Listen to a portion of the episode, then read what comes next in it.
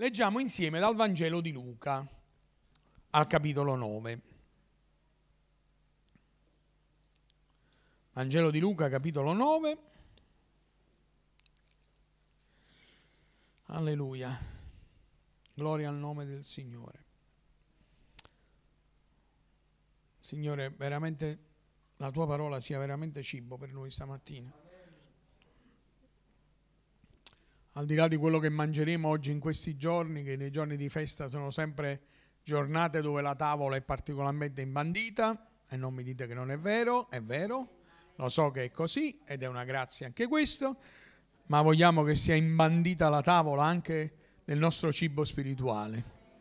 Quindi non vogliamo solo mangiare Luca capitolo 9, adesso lo ripeto, Luca capitolo 9, ma eh, non vogliamo solo mangiare diciamo i dolci delle feste pasquali o le cose salate o la carne o non so che altro avete cucinato meglio che non facciamo proprio domande di lasagne varie e cose del genere, ma vogliamo cibare l'anima, perché quella è la cosa che fa stare bene tutto il resto della nostra vita. E leggeremo dal verso 23 al verso 27, Vangelo di Luca, capitolo 9, verso 23 al verso 27. È Gesù che parla. Diceva poi a tutti, se uno vuole venire dietro a me, rinuncia a se stesso, prenda ogni giorno la sua croce e mi segua. Perché chi vorrà salvare la sua vita la perderà, ma chi avrà perduto la propria vita per causa mia la salverà. Infatti che serve all'uomo guadagnare tutto il mondo se poi perde o rovina se stesso? Perché se uno ha vergogna di me e delle mie parole, il figlio dell'uomo avrà vergogna di lui quando verrà nella gloria sua e del Padre dei santi angeli. Ora io vi dico in verità che alcuni di quelli che sono qui presenti non gusteranno la morte finché non abbiano visto il regno di Dio. Amen. Questo tema affrontato da Gesù, proprio queste parole, vengono riportate anche, e lo troverete in molte Bibbie, riportate anche nel Vangelo di Matteo, nel Vangelo di Marco, e poi Gesù un tema simile, una modalità simile, si esprime in modo simile e viene riportato nel Vangelo di Giovanni anche in un'altra circostanza della sua vita, nella quale il tema è questo. Cosa dobbiamo perdere? Che cosa è necessario o conviene perdere per poter guadagnare e salvare la nostra vita? C'è un tema che è quasi paradossale, quello che Gesù utilizza perdere per trovare, morire per vivere. È paradossale perché sembra indicarci una strada che ha un controsenso, è quasi una strada che ha senso inverso a ciò che dovrebbe essere. Eppure è una strada che lui ci sta indicando perché noi possiamo scoprire, trovare, avere ciò che veramente conta nella vita. E sono due i temi che sono dentro a questa eh, definizione, questa parola che Gesù utilizza, chi perderà la sua vita la troverà, chi la vuole salvare la perderà. Due cose che sono fondamentali e sono legate tra di loro, due aspetti. In realtà è un po' più ampio, però due aspetti sono quelli centrali e fondamentali. Il senso della vita e il senso della morte. Cioè in questo ragionamento c'è quello che Gesù cerca di spiegare, di far capire, che quello che noi dobbiamo considerare sono proprio la morte e il senso della vita. Spero di riuscire a spiegarmi bene ciò che voglio condividere con voi. Prima di tutto, in che modo? Se considerassimo la morte come atto finale della vita, quel, da quel punto di vista non ci sarebbe niente da salvare. Se è la morte quello che definisce il senso della nostra vita, il finale della nostra esistenza, di che salvezza stiamo parlando? Di cosa stiamo parlando? Che cosa ci do- dobbiamo salvare? Alla fine la morte arriva e guardate, è inevitabile. Che ragionamento stiamo facendo stamattina, ma è la verità. È un argomento, diciamo, ineluttabile, nessuno può evitarselo, nessuno può far finta che non esisterà nella sua esistenza può venire fra tantissimo tempo, come auguro a tutti, può venire dopo una lunga vita, un'esistenza piena, ma è parte di quella che è la nostra esistenza, la teniamo lì, la consideriamo. E se la morte è il fine ultimo, è il finale della storia, che cosa c'è da salvare? Io spero che invece il Signore ci apra gli occhi, ci illumini il cuore, ci accenda la mente, come dice lui stesso quando dice queste cose le rivela ai più piccoli, per farci comprendere che gloria al nome del Signore, la vita è oltre ciò che noi vediamo. C'è la vita e c'è la vita che prosegue nell'eternità. E io ci credo fermamente, fratelli, ma non perché questa sia una stampella su cui appoggiarsi quando la vita ci dà brutte notizie, perché la verità che risponde alla domanda del nostro cuore, al nostro senso stesso di esistenza, è la domanda che rende la nostra vita significativa, perché dà valore a ciò che viviamo oggi, perché questa vita è incredibilmente importante, bella e straordinaria da vivere, ma aggiunge una straordinaria verità che questa nostra vita non è altro che l'inizio di una vita ancora più grande. E io credo fermamente Gesù ce l'ha detto, nella vita eterna chi crede in me non muore, ma avrà la vita. E credo fermamente, lui l'ha dimostrato morendo per noi e attraverso la sua morte ha portato salvezza, ma l'ha dimostrato dandoci la sua vita per noi e poi riprendendosela quando è risuscitato dalla morte perché tutti noi potessimo avere vita eterna. Questo primo tema che Gesù soprattutto affronta nel Vangelo di Giovanni, però ripeto, sono due temi collegati tra loro, cioè il senso di salvare la nostra vita per l'eternità. Gesù l'affronta quando si sta preparando per la sua morte e parla con i suoi, non solo i suoi discepoli, ma allarga un po' anche il discorso e fa il paragone usando due uomini, due figure dell'Antico Testamento per aprirci gli occhi su quelle che sono le scelte da fare per poterci garantire l'eternità. Io spero che ognuno di noi si stia preoccupando dell'eternità, eh? perché questo ti fa preoccupare del tempo. Cioè, quando guardiamo all'eternità non perdiamo di vista il tempo. Quando guardiamo all'eternità diamo valore al tempo che stiamo vivendo, lo stiamo dando proprio importante, perché è un tempo determinante della nostra vita. E l'esempio che lui porta è di due uomini, uno è Noè e l'altro è Lot due storie lontane nel tempo, una lontanissima, quella di Noè, un'altra per gli ebrei un po' più vicina, che era quella di Lot, il nipote di Abramo, che tutti e due vengono chiamati a fare delle scelte di fede che sono legate non a quello che vedono, ma a quello che credono.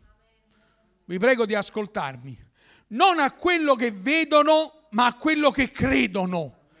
Tant'è vero che Noè, sapete quanti anni ci ha messo a costruire l'arca secondo il racconto biblico? 120 anni. Oh, potete vederli come li volete voi, ma un tempo nel quale lui ha creduto e ha fatto ciò in cui credeva senza vedere minimamente nulla di ciò che stava aspettando. Gli era stato detto che sarebbe arrivata la pioggia, gli era stato detto che questa pioggia sarebbe stata talmente grande che avrebbe invaso tutto il, il, il, il, luogo nel quale vivevano e avrebbe coinvolto tutta la popolazione del tempo, quelli che erano lì. Ma lui continuava a costruire per 120 anni questa enorme barca sopra la montagna senza vedere niente. Eppure la Bibbia dice che noi per fede salvò lui e la sua famiglia. Certo, lì si parla della morte fisica arrivata e del fatto che Noè e i suoi figli ne scamparono, ma Gesù lo usa come esempio per dire che noi viviamo per fede e siamo chiamati a fare delle scelte che non sono determinate da quello che vediamo, sono determinate da quello che crediamo e tante volte sono quelle le scelte che ci daranno la possibilità di avere la vita eterna. Diciamoci la verità, chi l'ha visto il paradiso o la vita eterna? Eppure noi ci crediamo e le nostre scelte di fede sono fatte su quello che noi crediamo. Noi sappiamo che Gesù è morto ed è risorto per noi e ci crediamo. La Bibbia dice nella lettera agli ebrei, per fede crediamo che il Signore ha operato, ha creato il mondo. Per fede noi crediamo che Lui ci è venuto a salvare attraverso Cristo Gesù. E per fede noi riceviamo questa salvezza. È come Lot fare delle scelte di fede. Lì fu chiamato a uscire dalla sua città prima che il fuoco cadesse, credendo che il fuoco sarebbe credu- caduto. Ma la scelta fu fatta prima ancora che le cose accadessero. E lì è bello perché il Signore manda gli angeli ad avvisare Lot e la sua famiglia e dice metti la tua vita al sicuro, mettila al sicuro, garantiscitela Fai in modo che la tua vita sia salvata, non perire, non morire, non trovarti nel luogo della morte e della distruzione, trovati insieme a chi ti può dare la vita. E Lot fu spinto quasi a forza insieme alla sua famiglia, ma dovette prendere una decisione, ascoltare una voce prima che le cose accadessero.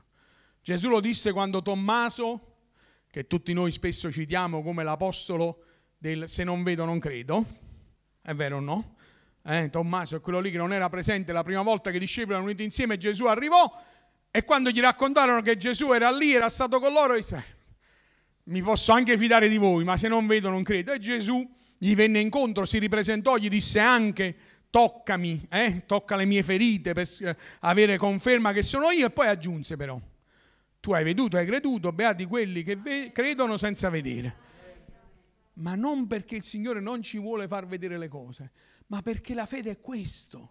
La fede è certezza di cose che si sperano, dimostrazione di cose che non si vedono, è certezza nella nostra vita. Il Signore Gesù ci incoraggia a perdere di vista una vita che è solo per questo tempo e avere in noi il senso dell'eternità, con il paradosso apparente che la porta della vita è stata aperta dalla morte di Cristo e che la tragica sconfitta sulla croce in realtà è stata la più grande vittoria mai riportata, perché Cristo Gesù è morto ed è risorto ed egli è colui che dona la vita e salva corpo, anima e spirito e nessun altro lo poteva fare.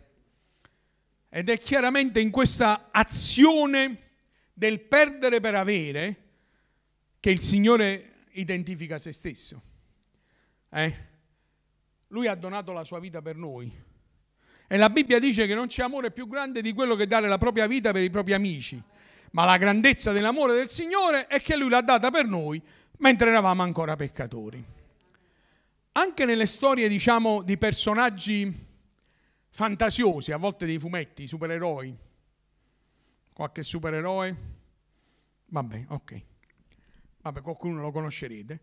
Nonostante i superpoteri, le supercapacità, le super eh, armi, poi in quelle storie, e poi dopo chiederò conferma se sto dicendo una cosa vera a chi queste storie le conosce, l'azione più grande che può fare un supereroe è quella di morire perché gli altri vengano salvati. In alcuni film, in alcune rappresentazioni, alcuni di questi supereroi sono un retaggio della mitologia, no? Vengono, richiamano un po' all'antico. Però l'idea è uomini che possono fare tutto, fare questo, volare, eh, sparare, non lo so, quello che sa, a forza, non, non lo so, non sono un supereroe, quindi non ce l'ho questa capacità.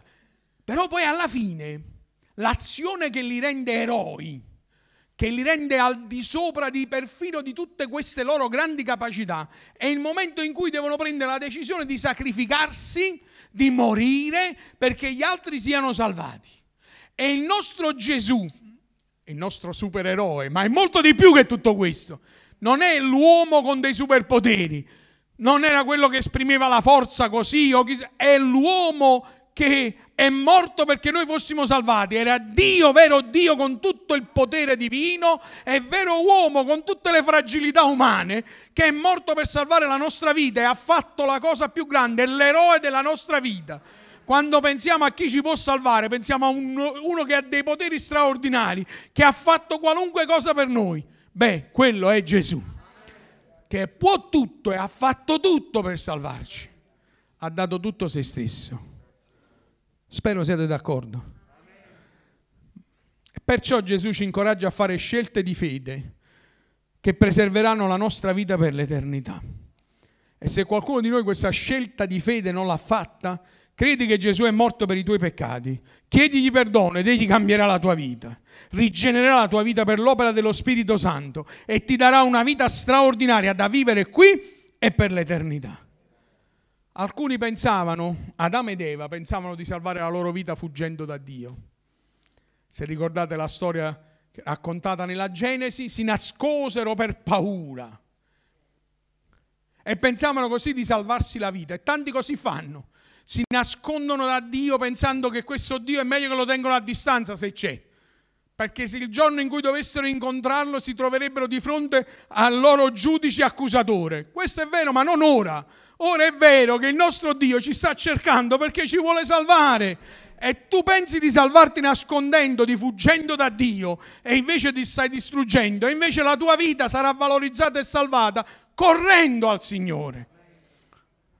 Signore, aiutaci a comprendere questa verità che è inutile nasconderci da lui, anche perché non sarebbe possibile, ma anche perché lui non ci vuole uccidere o condannare, lui ci vuole aiutare, lui ci vuole salvare. Corri al Signore ed egli ti salverà. Ma la seconda parte del tema, legato ovviamente al primo, cioè al senso dell'eternità, è il senso del tempo. Cioè questa nostra, io spero di spiegarmi bene, questa nostra visione che cambia, sapendo che c'è, perdiamo qualcosa, in realtà perché conquistiamo qualcosa di più grande, il senso della vita eterna, dà il senso alla vita che noi viviamo. Due verità strettamente legate tra di loro. E qui entra in gioco il nostro cambiamento, la nostra santificazione, il nostro progressivo ma inevitabile, e lasciatemi dire, evidente cambiamento. Progressivo, inevitabile e evidente cambiamento. Perché? Questo tema che parla della nostra vita qui in vista dell'eternità, perché se la morte di Cristo è la nostra redenzione, la sua redenzione è la nostra vita, questo influenzerà la nostra quotidianità, il modo in cui viviamo la nostra esistenza. Eppure ci può essere, perfino per noi che abbiamo maturato, abbiamo ricevuto, abbiamo realizzato il senso della vita eterna in Cristo Gesù, che possiamo perderci per strada, perdere quello che in realtà il Signore ci ha donato perché non lo viviamo nella nostra quotidianità, lo viviamo soltanto come se un pensiero che poi sarà. In realtà la vita eterna noi la stiamo già vivendo. Non mi vedo troppo convinti stamattina. Noi la stiamo già vivendo. Per cui ci sono solo due modi in cui potremmo sprecare, perdere, buttare via pur avendo ricevuto quello che il Signore ci ha donato, la vita e la vita eterna.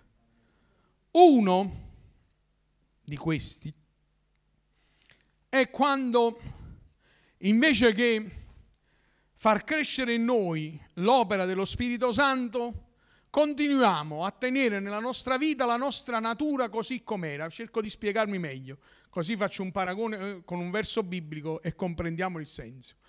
Paolo nella lettera ai Galati mette di fronte ai cristiani due quadri.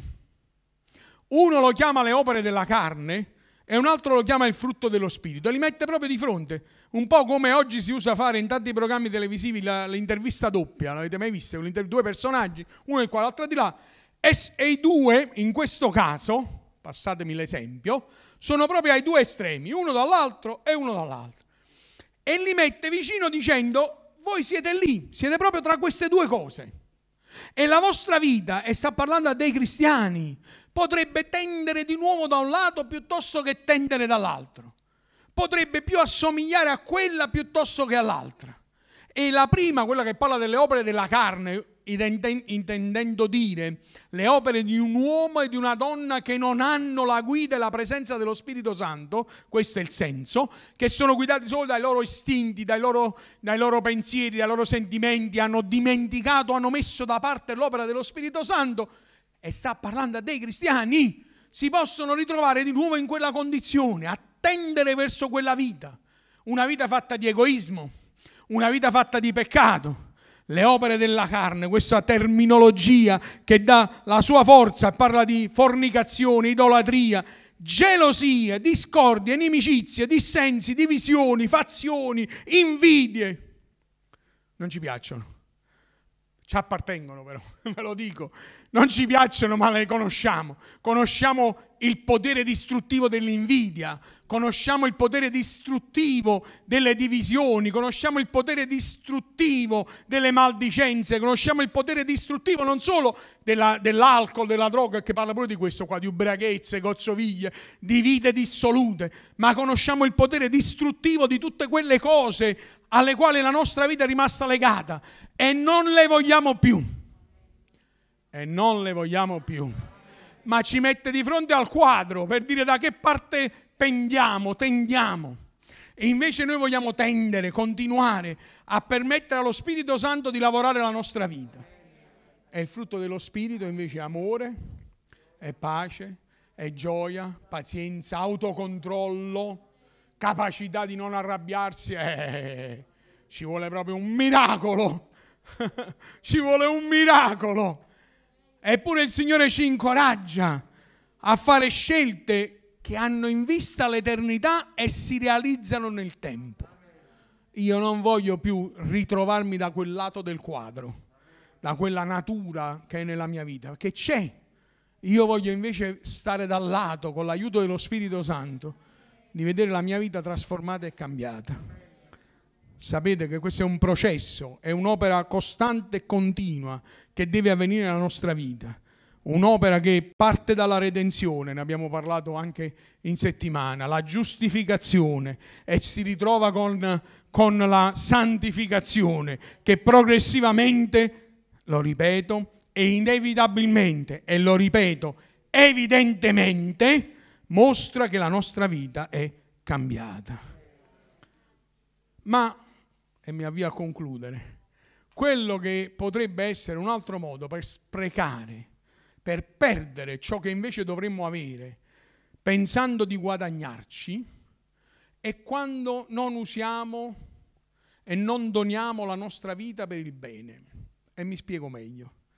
Gesù racconta una parabola tra le tante che lui racconta, lui piaceva molto parlare in parabole, e il Vangelo per esempio di Matteo ne contiene tante, ma non solo, pure il Vangelo di Luca, insomma i Vangeli un po' tutti, ma Matteo ce n'è alcune, Luca anche. È la parabola dei talenti.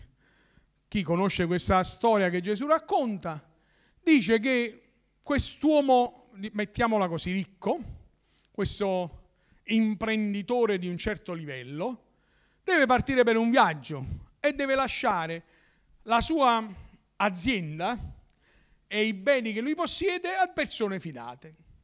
Chiama uno e gli dice a te ti affido questo incarico, ti do cinque talenti, che erano un bel po' di soldi, perché tu li utilizzi. A un altro ne da due, a un altro ne da uno, facendo una valutazione rispetto a ciò che lui riteneva il peso che ognuno poteva portare. Come tutti ben sappiamo, la cosa bella è che nessuno è senza nessun talento. Siete d'accordo? C'è sicuramente almeno un talento nella tua vita, naturale e spirituale. Anche i doni naturali Dio te li ha dati, per il tuo bene e per il bene degli altri. È così. A volte sono talenti talmente nascosti sottoterra che non si vedono. e infatti la storia racconta, la storia che Gesù, diciamo, come parabola racconta alle persone, che quando tornò andò a chiedere com'era andata. Il primo i cinque li aveva raddoppiati a dieci, complimenti, vai mio buono e fedele servitore, complimenti. Il secondo da due ne fa diventare quattro, complimenti.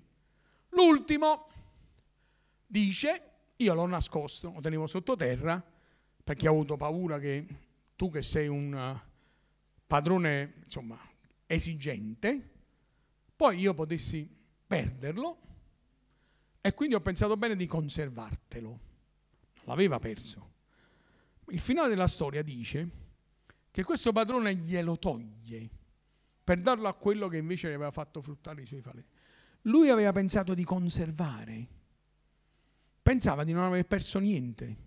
Quando gli è stato chiesto, ma tu, tutto a posto, il mio talento, le mie capacità, la mia vita, ma sono bella presa, mi sono chiusa nella mia bella roccaforte, ho detto a tutti quanti, da distanza, questo non lo voglio dire, quell'altro non lo voglio toccare, l'altro non lo voglio fare, non voglio sapere niente. Vengo, conosci chi mi chiama? No. A stento conosco la famiglia mia, ma proprio perché passano vedendo la stessa casa mia, ma già se sono in una casa manco li conosco. E ho risolto il problema della vita. E quando tutta poi io sono, mi sono conservato proprio. È lui che pensava di conservare, perse tutto. Perché? Perché se non usiamo quello che siamo, lo perderemo. Guardate che è un paradosso, ma è lo stesso paradosso che dice che la morte di Cristo ci dà la vita, è lo stesso paradosso che dice che se la nostra vita non diventa una vita portatrice di bene, se la nostra vita non diventa, lo deve essere per forza, una vita spesa.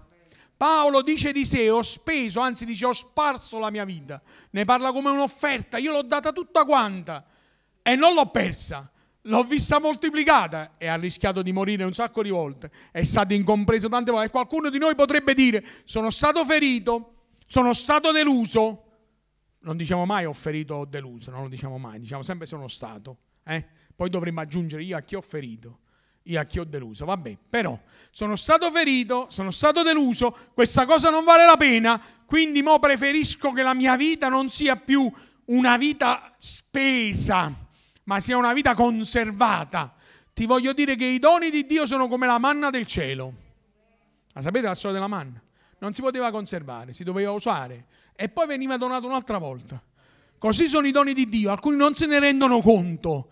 Quando il Signore ha preso la nostra vita e ci ha salvati, io spero che sia così, se non è così ti prego stamattina, metti la tua vita al sicuro in vista dell'eternità, ma poi la tua vita nelle mani del Signore deve essere valorizzata. È una vita preziosa ed è una vita che può essere una vita per il bene. Quell'uomo aveva conservato e conservando aveva perso tutto. Ma chi invece rinuncia al proprio egoismo non perderà la sua vita la guadagnerà.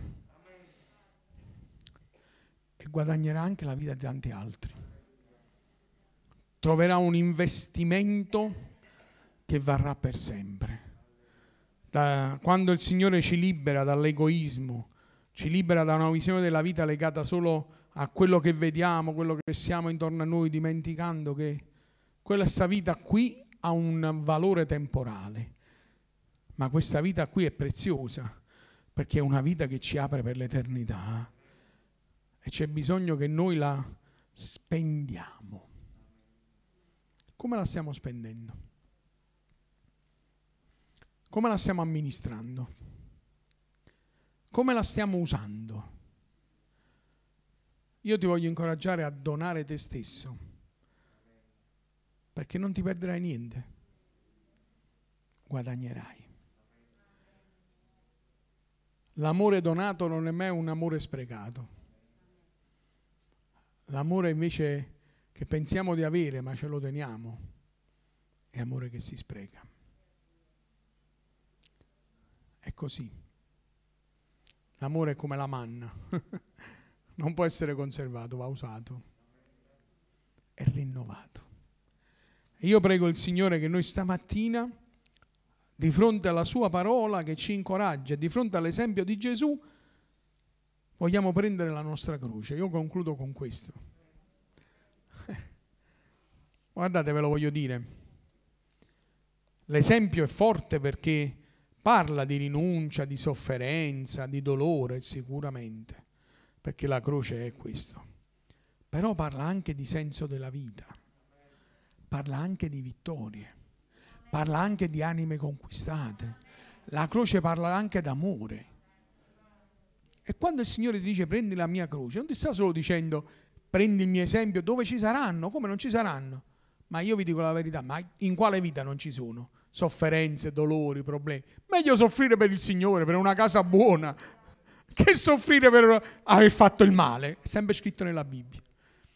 Per cui quella croce non ci parla solo di questo ci parla di una vita piena di senso, ci parla di una vita che simboleggia un amore che dona tutto se stesso, ci parla di una vita che va oltre se stesso e guarda gli altri, parla di una vita piena di significato, di forza, di valore. Prendi la tua croce, prendi la tua croce, perché la tua vita sia una vita spesa, perché sarà una vita guadagnata, la tua e di quelli intorno a te.